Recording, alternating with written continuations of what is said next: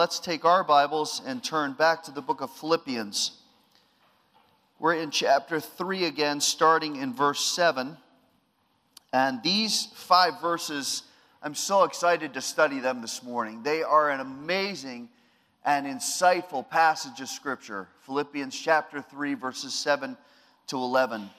And what I love about this Scripture and what is really um, challenging for us this morning is that if we really trusted, listen now, if we really trusted the truth of these verses and we really yielded ourselves to them, it would literally change everything in our lives.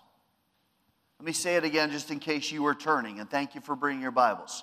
If we really trusted the truth that's in these verses and we really fully yielded ourselves to them and lived them, it would change everything in our lives. Now, that's a bold statement, and it seems maybe like hyperbole, but it's not. It's absolutely true. When we live by Philippians 3 7 to 11, it will completely alter the way we think, the way we trust God, and the way we live every single day. And it will be the catalyst for a spiritual power that only comes this way. There is spiritual power that God has available for us. He told us that. Jesus told us that when he left in Acts 1 8. He said, The Spirit's coming and you're going to receive power after the Holy Spirit comes upon you. There is spiritual power in our lives. Remember, we talked earlier about being discouraged and kind of defeated. There is power available for your life and for my life that, that only comes this way.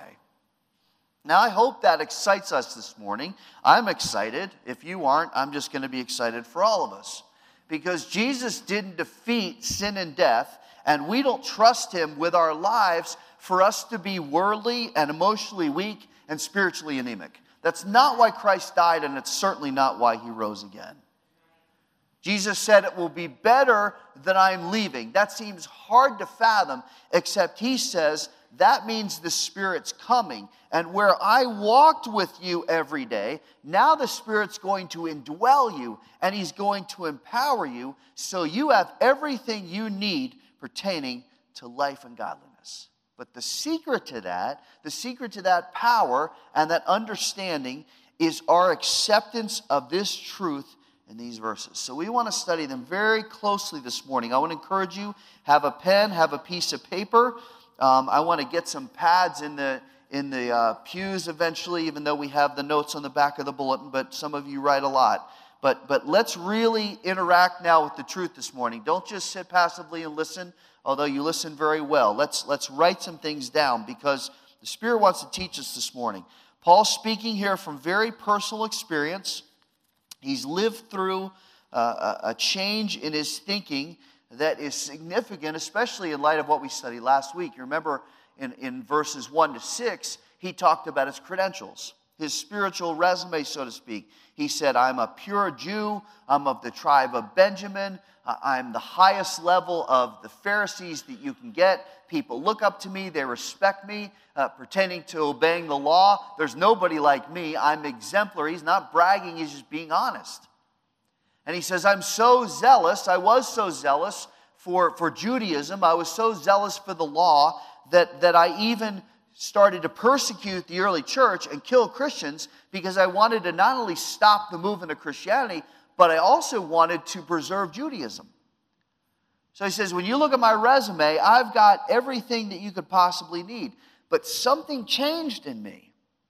When I met Christ, when I trusted in Christ as my Savior, I came to a very stark realization, and we looked at this last week. It's a couple verses before our text. He says, I, have I've understood now, I get it, that, I, that there can be no confidence in the flesh.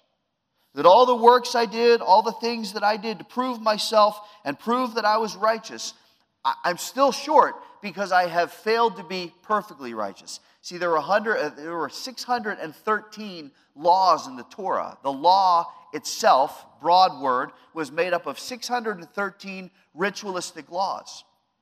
And while Paul says, I did very well in obeying them, I know good and well that not one person can make the claim that they have fulfilled every one of them without fail, including me. So, knowing I can't fulfill the law and then seeing what Christ has done and what Christ has taught, and then what he's embodied by, by being the living sacrifice, by being the Lamb of God that, that goes to the cross and dies for our sins and rises again to defeat sin, having looked at my own inadequacy and then having seen the adequacy of Christ, I get the fact that everything's changed. Paul's whole perspective changed, and that leads him to this passage. It leads him to, to five verses of deeply practical doctrine. Let's read them together. Start in verse 7 in chapter 3. Whatsoever things were gained to me, those things I've counted as loss for the sake of Christ. More than that, I count all things to be loss in view of the surpassing value of knowing Christ Jesus my Lord, for whom I have suffered the loss of all things, and count them but rubbish, so that I may gain Christ and may be found in him not having a righteousness of my own derived from the law, but that which is through faith in Christ. The righteousness which comes from God on the basis of faith, that I may know him, and the power of his resurrection, and the fellowship of his sufferings, being conformed to his death, in order that I may attain to the resurrection from the dead. Now, verses 7 to 8 contain one of the most difficult truths that we have to accept and live. I would suggest to you that, that of all the truths in Scripture that come down to practical application, that, that this would be at least in the top five of most difficult. Here's what it is whatever we view and in life as gain now has to be counted as loss. Whatever we see as valuable, whatever our humanity screams and says, this is right, this is good, you want this, you need to attain this. Whatever we count as gain as believers now has to be counted as loss. And here's why because there is a far greater value in knowing and living for Christ.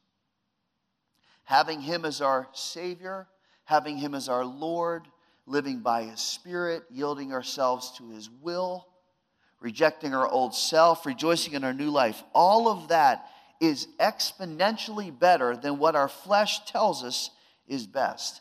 And not only is it important for us to understand that, it is necessary now for us to live it for the sake of serving Christ.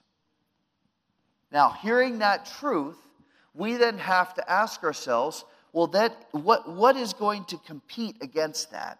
What's going to fight against that? Because we all know that we're in a spiritual battle. We all know that our flesh uh, rebels against our spirit. If the two are, are different, if you've been saved, you have a new spirit, but you still have flesh. So, so as those two are doing battle, what's the competition? What, it's always good to know your opponent, right? When, when a football team plays and they've got a game the next week, they're studying their opponent, they're watching film, they're making notes, they're, they're tracking the trends and the, and, the, and the tendencies, and they're looking for any advantage they can get. Well, a lot of times in our Christian walk, we kind of say, Well, I'm in a spiritual battle and I don't know what to do. But we're not taking the playbook and saying, Well, here's the film.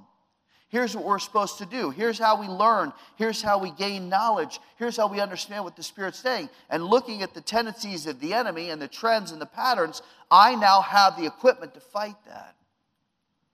So we need to know the competition.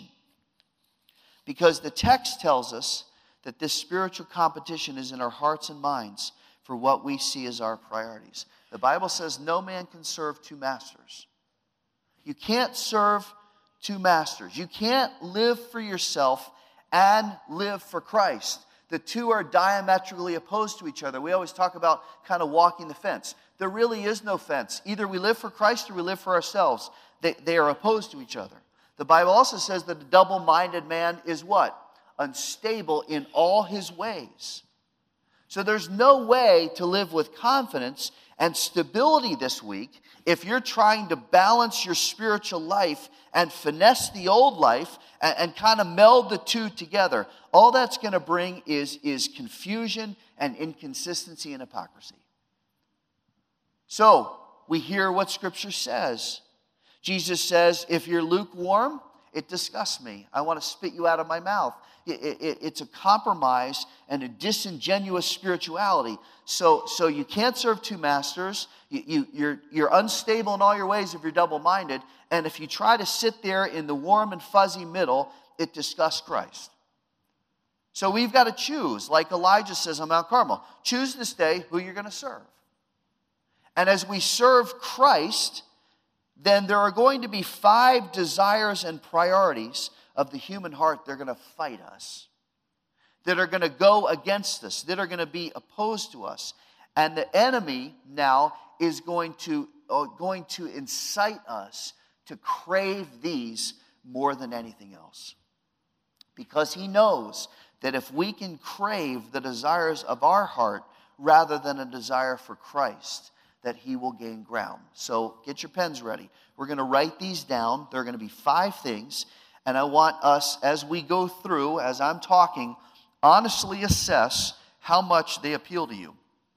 And I, want to, I would even encourage you, give it a grade of 1 to 10. 1 is the lowest, 10 is the highest. All right? So as we go through these five things, say, Lord, show me how much this appeals to me. Look into your own heart and mind. Be honest with yourself and say, well, that's a 5, or that's a 3, or that's a 14 even though it's 1 to 10, but that's, that's 14 for me, okay? Number one, we crave power. We crave power. This is one of the most basic human desires to be in control, to dominate, to be at the top of the heap.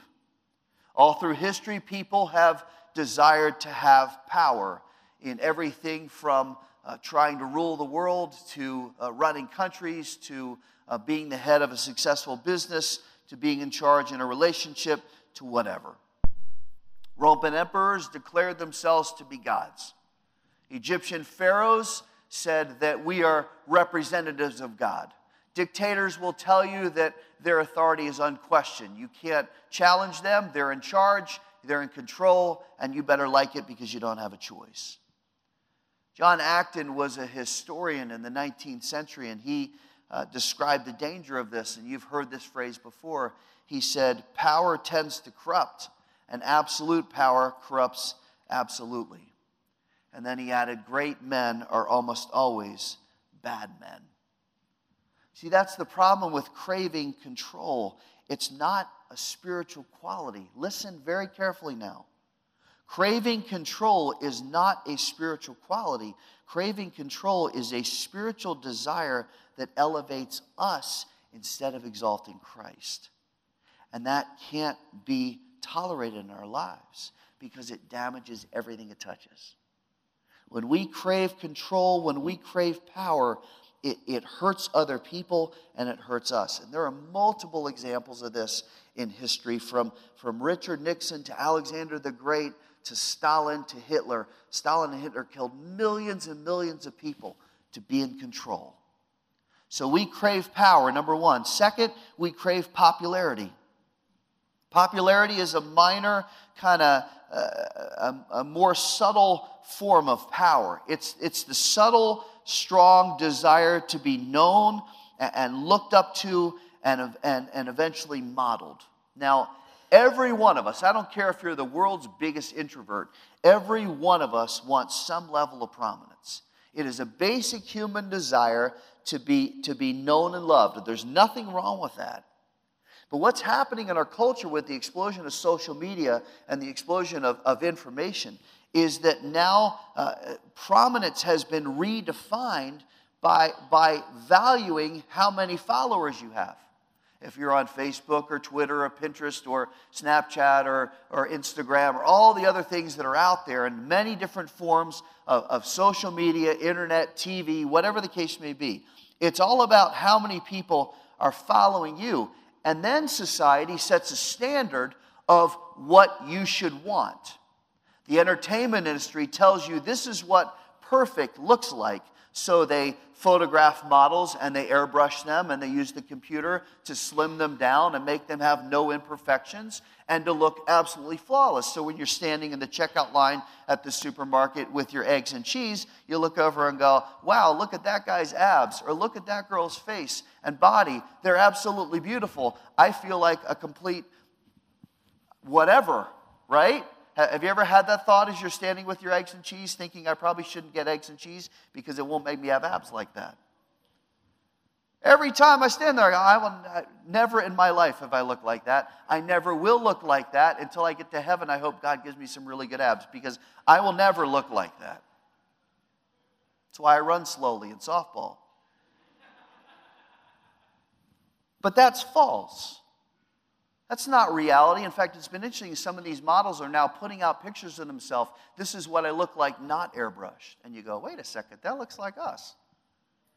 Why are they making $45,000 a day to get airbrushed? Airbrush me. I could look really good airbrushed. Give me some abs, nice hair, take the gray out. I'd be awesome. I think I'm going to change careers at this point, maybe. Then there's an entertainment industry which says, oh, this is what it looks like to be famous. Don't you want to be us? Don't, don't you want to be like us? We're famous and we're wealthy. You know, it's interesting. There's an actor named Joseph Gordon Levitt, and he described it this way. He said, I thought this was very honest. Celebrity doesn't have anything to do with art or craft. You know, celebrities always going, well, it's all about the art and it's all about the craft. That's baloney, all right? He says it's about being rich and thinking you're better than everybody else. That's true. And here's the thing even the most popular celebrities continually prove that their lives are messed up and unfulfilled. And you have somebody as world renowned as Elvis or Michael Jackson or Robin Williams, and they die a lonely, self destructive death because popularity never fulfills its promises. So we want power and we want popularity. Third, we want prestige. Now, prestige is a variation of popularity because prestige has more to do with gaining status and being respected because of your knowledge or skill or innovation. Anybody can be popular. The Kardashians prove that, right? Anybody can be known. Anybody can be popular. But being valued for your contributions is a strong desire. And that may be something as, as pure and simple as, well, I work really hard and I want my boss to notice me and, and value me uh, that I have worth to the company. Or it can be very overt and selfish where people become leaders in their industry and then they leverage that to have a powerful influence on the culture that they don't deserve to have. You want a couple names here? Donald Trump, Al Sharpton, Tiger Woods, the list goes on and on. Power, popularity, prestige. Fourth, we want possessions. Come on, we all do, right? Nod your head. We all want possessions. The Bible says that the love of money, not money, the love of money is the root of all evil. And loving money takes a lot of different forms in our culture, but the bottom line is that we want stuff. We live in an envy culture. We live in a world where advertising always pushes us to want more, and we get jealous and resentful of those who have what we don't have. And if you don't believe that's true, just ask yourself how much you resented anybody this week that posted pictures of Florida or Mexico or anywhere else warm while it was sleeting on Friday. Am I right? Am I right? I am, aren't I? As I'm at the mall Friday late afternoon and it's sleeting, and I'm on the phone going, I can't believe it's sleeting on April whatever. Doesn't matter, it just says April, which means it shouldn't be sleeting. And then I'm looking at my friends in the South who are posting pictures of palm trees, and I'm trying hard to be sanctified. But listen, that, that resentment, that envy is minor compared to wanting a bigger house and a bigger car and a bigger paycheck and the latest technology. Have you ever realized that it's no coincidence that the Apple logo is a picture of Genesis 3? It's a picture of a bite taken out of the fruit because it's always been our desire to want what we don't and can't have. So we want possessions. And in the worst form, the desire for possessions is a desire to be envied by other people because it goes back to the craving for power and prestige. They all fit together. Possessions don't bring joy or peace. I looked at a list last night of 10 billionaires who have killed themselves because they didn't have any joy in their possessions. I mean, people who made more than you and I will ever fathom, more than the rest of us will make combined for all of our lives together. They, they made more. They killed themselves because they didn't have any joy.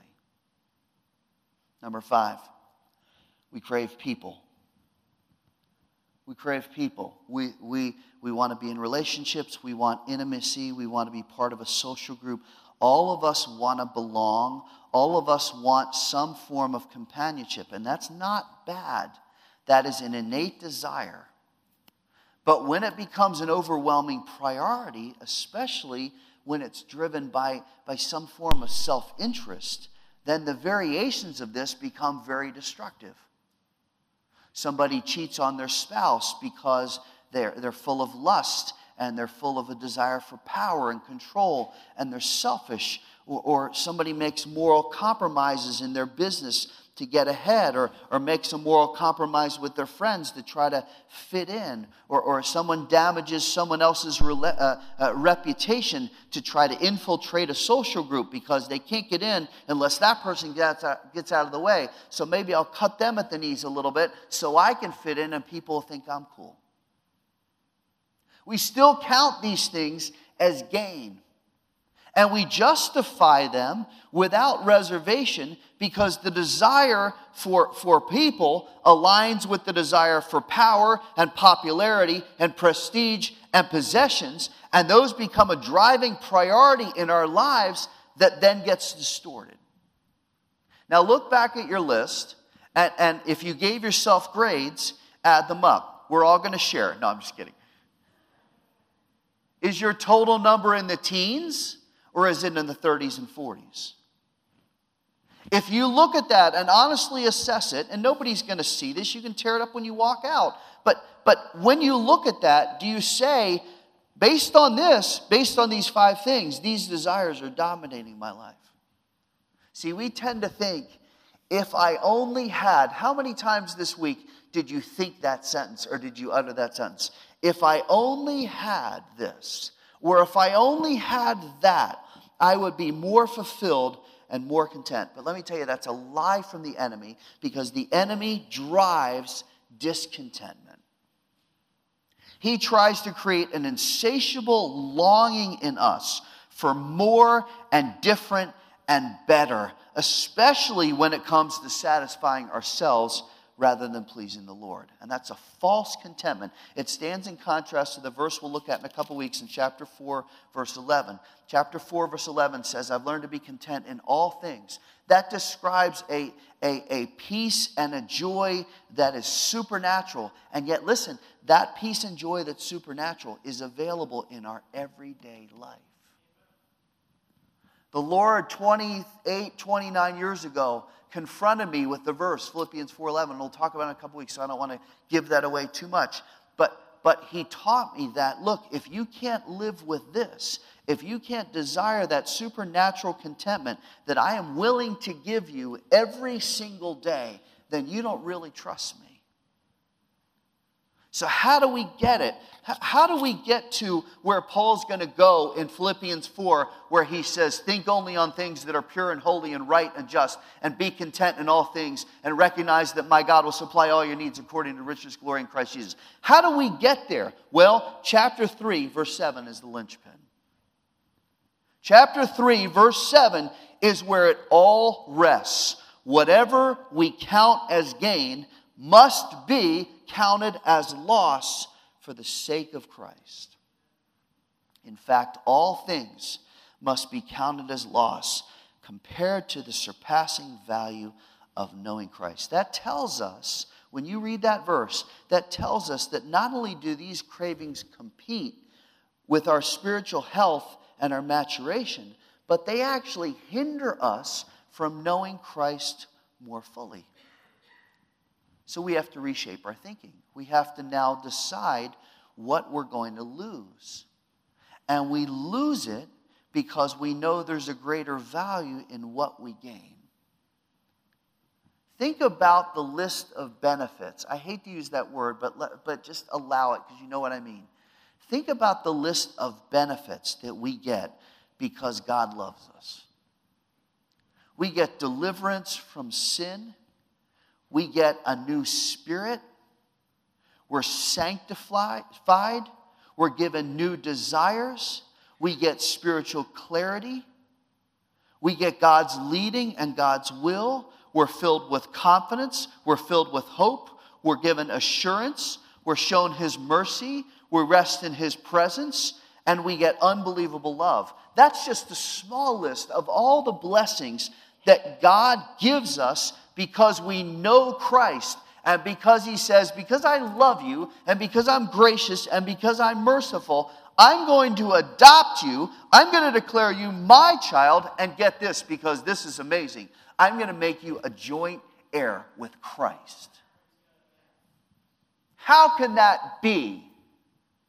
That some just person like Paul Rhodes can be told by God, I love you, I'm going to die for you, I'm going to rise again, I'm going to deliver you, I'm going to adopt you, and then you're going to be a joint heir with Jesus Christ for what I have. And by the way, I'm going to fill you with my spirit so you have power. Listen, if you're not if you're not engaged by that truth this morning, if that just doesn't make you just jump inside, uh, then the Spirit's going to have to help you. How could anything in this life that we desire compare to that? That's why Paul says, look back at verse 8. That's why he says, I count all this stuff, all these earthly desires as rubbish the word there, especially if you have a King James, you know this. The word there literally means dung. Figuratively, it means anything that's worthless and detestable. So let's really get down. Let's not sugarcoat it because Paul doesn't. He says the contrast between what we gain for living for Christ and what we get from living for ourselves is the difference between gold and manure. You want to know what living for yourself will bring you? You want to know what living for ourselves and living for the world and, and fulfilling our desires and getting those five cravings and, and I've got these things and I'm wonderful. You know what that is? That's manure. He says it all fades compared to the surpassing knowledge, uh, knowledge of knowing Christ. But notice, look back at the verse because there's a key word here. He says, This is how we have to view it. Paul says, I count it as rubbish. In other words, as I'm tallying up all the things in my life that are important and precious to me, I'm not going to include any of the things that I gain from mankind, any of the things that society and culture and the devil tells me are valuable. Those aren't going in the valuable pile, those are going in the rubbish pile. Those need to be burned because they are worthless. And I need to not keep them any more than you would keep something. We, we came down, to give you an example. I hope this is of the Lord. We came down yesterday in our house and we're like, there's something smelling here. And we have a, we have a little thing that holds fruit and vegetables. And I'm kind of rooting through there and going, something smells in here. It just doesn't, I mean, it smelled bad. I mean, when we're talking bad, I'm talking bad.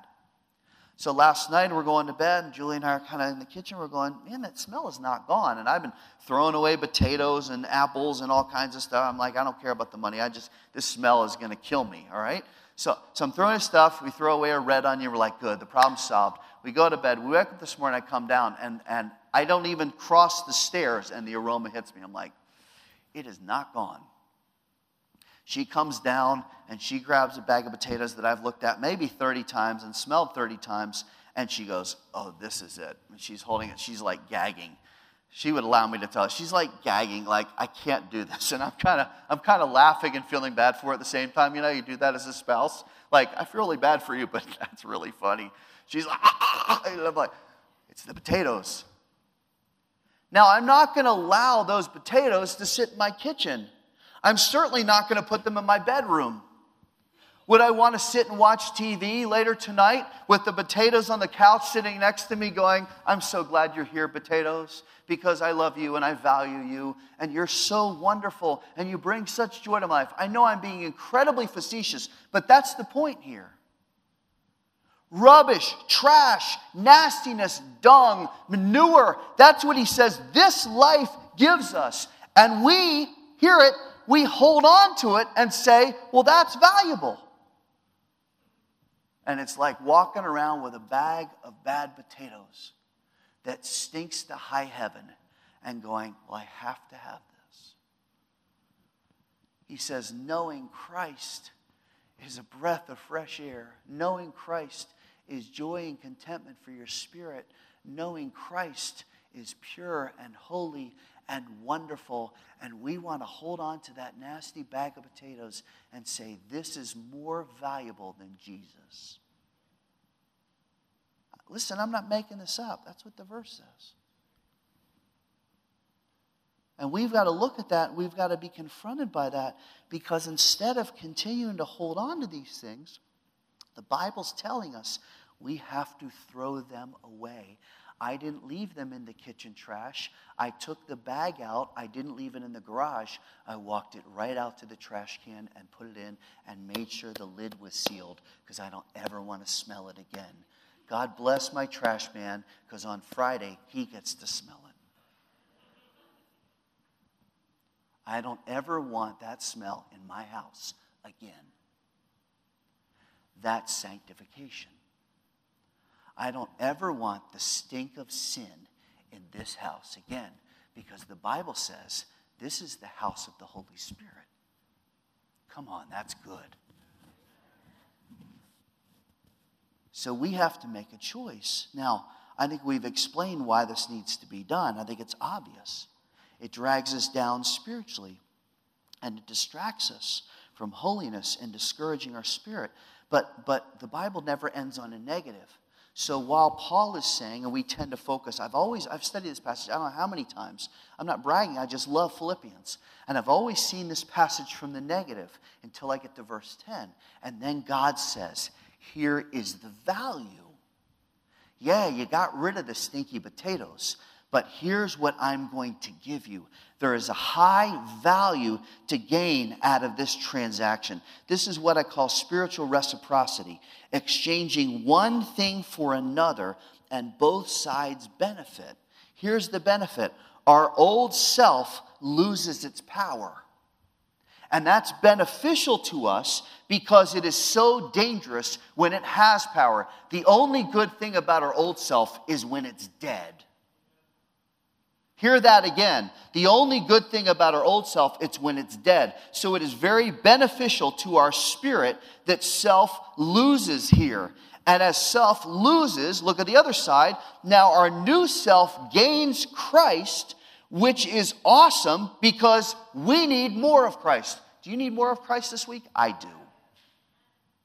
I need much more of Christ this week. I need Christ to control and dominate my life. Why? Because I'm a failure and God is sufficient. So he says there's a reciprocity here. You're going to lose something and you're going to gain something, and you're going to benefit in both ways. Now, what's the value of what God gives us? Look at verse 9. He says, By gaining Christ, we're found in him. This is the allusion to the parables of the lost coin and the lost sheep and the lost prodigal son all who were sought after by the owner and found. Listen, when we sing Amazing Grace, what do we sing? I once was lost, but now I'm what? Tell me. Found.